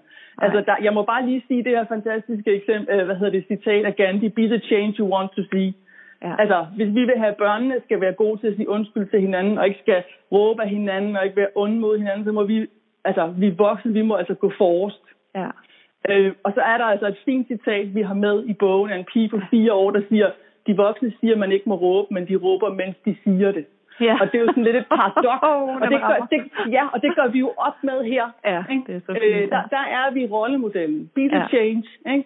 Ja. Øh, og nej, jeg siger ikke, det er let, Nej. og det kræver øvelse. Men altså, hvor der er vilje, er der vej. Ja. Og det kan lade sig gøre. Noget af det, som vi, om, som vi har fokus på i bogen, og som øh, Erik og Louise også taler om, det er læreruddannelsens forpligtelse, kan man sige, i det her. Ja. Øhm, og det er jeg jo lidt interesseret i. Jeg er jo selv på en læreruddannelse. Ja, og det er Fordi- så spændende, at du er det. Fordi man kan sige, at på den ene side, så, så altså det at være ude i skolen og stå i konflikter, der øver sig der, Ja. det giver god mening. Men hvordan, øh, hvordan tænker I helt konkret, når man ikke er i praktik på læreruddannelsen, hvordan kan man øve sig på det her som lærerstuderende? Er det sådan en rollespil, eller, eller hvordan forestiller jeg, at det skal, at det skal Øhm, fylde der? Det kunne det faktisk være. Altså, Ja. ja. øh, vi arbejder sammen med Teaterspektrum, som Ja. faktisk øh, spiller situationer, hvor dem, der så, så, så sidder publikum og lytter på, og Ja. ja. begynder at byde ind. Hvad kunne man egentlig gøre i den her situa- Ja. ja. øh, situation? Ja. Øhm, og, altså, og noget helt andet, man kan gøre, det er jo cases. Altså, vores bog, Skolen skal ud, er jo fyldt med cases. Altså, Ja. ja. situationer Ja. fra den virkelige verden. Hvad Ja. blev der helt præcis sagt og helt præcis gjort? Ja. Den kan man arbejde med. Og så den her trætrinsraket, Ja. den kan man altså sagtens øve sig på, fordi ja. det der med automatreaktioner, altså hvad, hvad, det der med, at øh, hvad hedder det, krig skal forebygges i fredstid.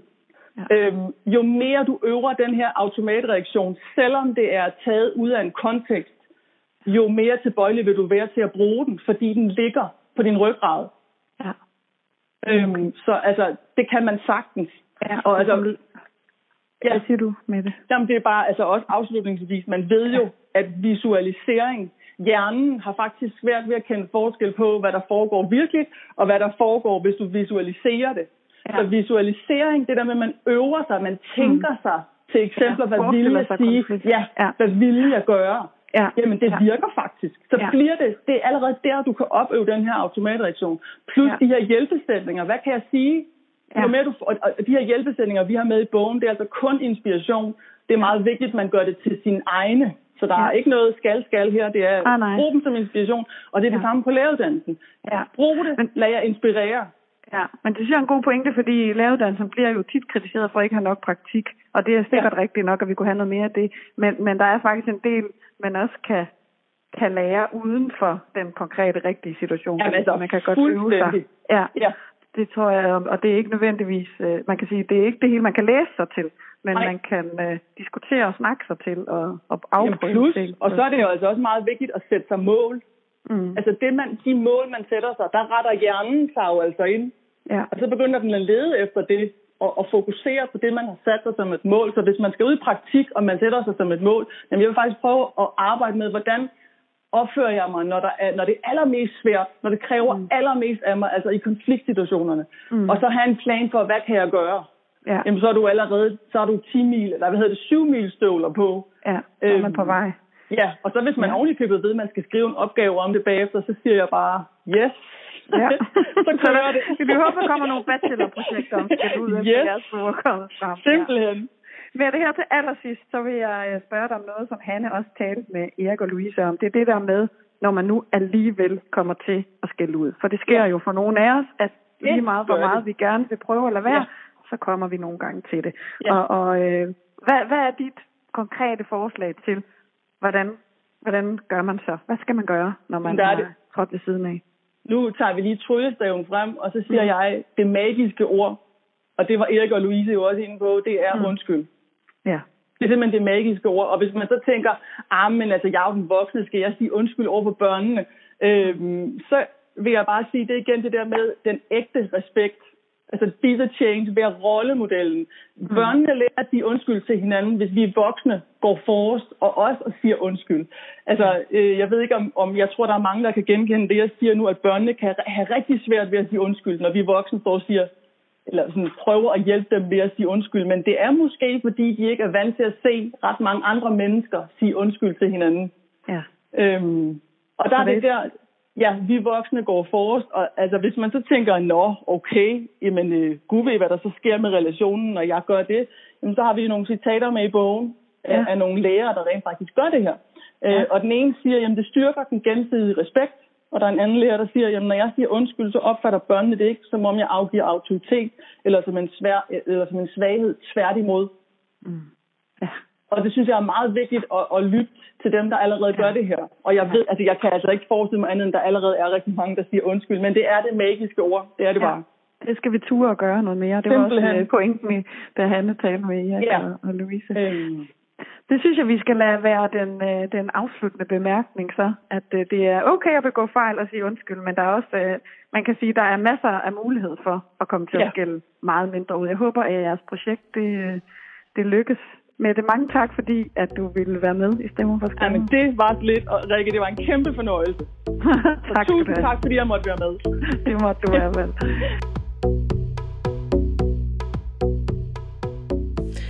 at da jeg sad øh, hjemme hos Erik Sisgaard på Østerbro og snakkede med ham og Louise Klinge, der tænkte jeg, gud hvor er jeg bare privilegeret. At jeg kan sidde sammen med de her to mennesker og stille dem alle de her spørgsmål, som jeg som lærer har. Øh, fordi jeg er ikke perfekt. Jeg har også skældt ud. Jeg har også øh, gjort alle de ting, man ikke skal gøre. Men øh, jeg har også et ønske om, at det her kan blive bedre.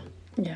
Øh, og jeg vil ønske, at jeg kunne sidde der sammen med et helt lærerkollega og, og diskutere det med dem samtidig med i mm. virkeligheden. Ikke? Øh, så derfor har jeg en opfordring til jer lyttere. Og det er, at øh, I skal til den her podcast med på arbejde i uge 32, øh, hvor I sidder sammen med jeres kollegaer, hvor der faktisk er tid til den her fordybelse. Brug halvanden time på at lytte og snakke, øh, og så sæt jer nogle konkrete mål ud fra noget af det, som Mette siger. Præcis, og øv jer. Begynd at øve jer. Mm. Og øh, acceptere, at skal ud er en automatreaktion, som, øh, som vi alle sammen kan komme til og ty til. Men der er faktisk mulighed for at indlære os nogle andre automatreaktioner. Mm. Så der er håb derude. Ja, og hvis man vil arbejde videre med det, så udkommer den her bog i slutningen af august, og den udkommer på forledet af Folo. Og inde på deres hjemmeside, der kan man købe den for omkring 150 kroner. Det er så billigt, så alle kan være med. Det er tre kopper kaffe i København, øh, så det, det kan alle være med på, også de studerende. Præcis. Også selvom man ikke bor i København. Ja. Og har meget billigere kaffe. øh, men og så kommer der også en hjemmeside, der hedder en skoleudskud, hvor der kommer en masse konkrete forslag. Ja. Og vi linker og deler alt, hvad vi overhovedet kan, også øh, for at, at give inspiration til det her, til den her revolution i ja, skolen. som øh, i hvert fald en strømning, som øh, jeg talte meget med Louise ikke om, at der kommer ud, altså at skolen bliver presset op fra ned. Mm. Og vi kan faktisk godt, godt presse nedefra op. Præcis. Og vi kan påvirke rigtig meget selv. Det kan vi. Ja. Så i gang med det. God sommer, og øh, held og lykke med forberedelserne.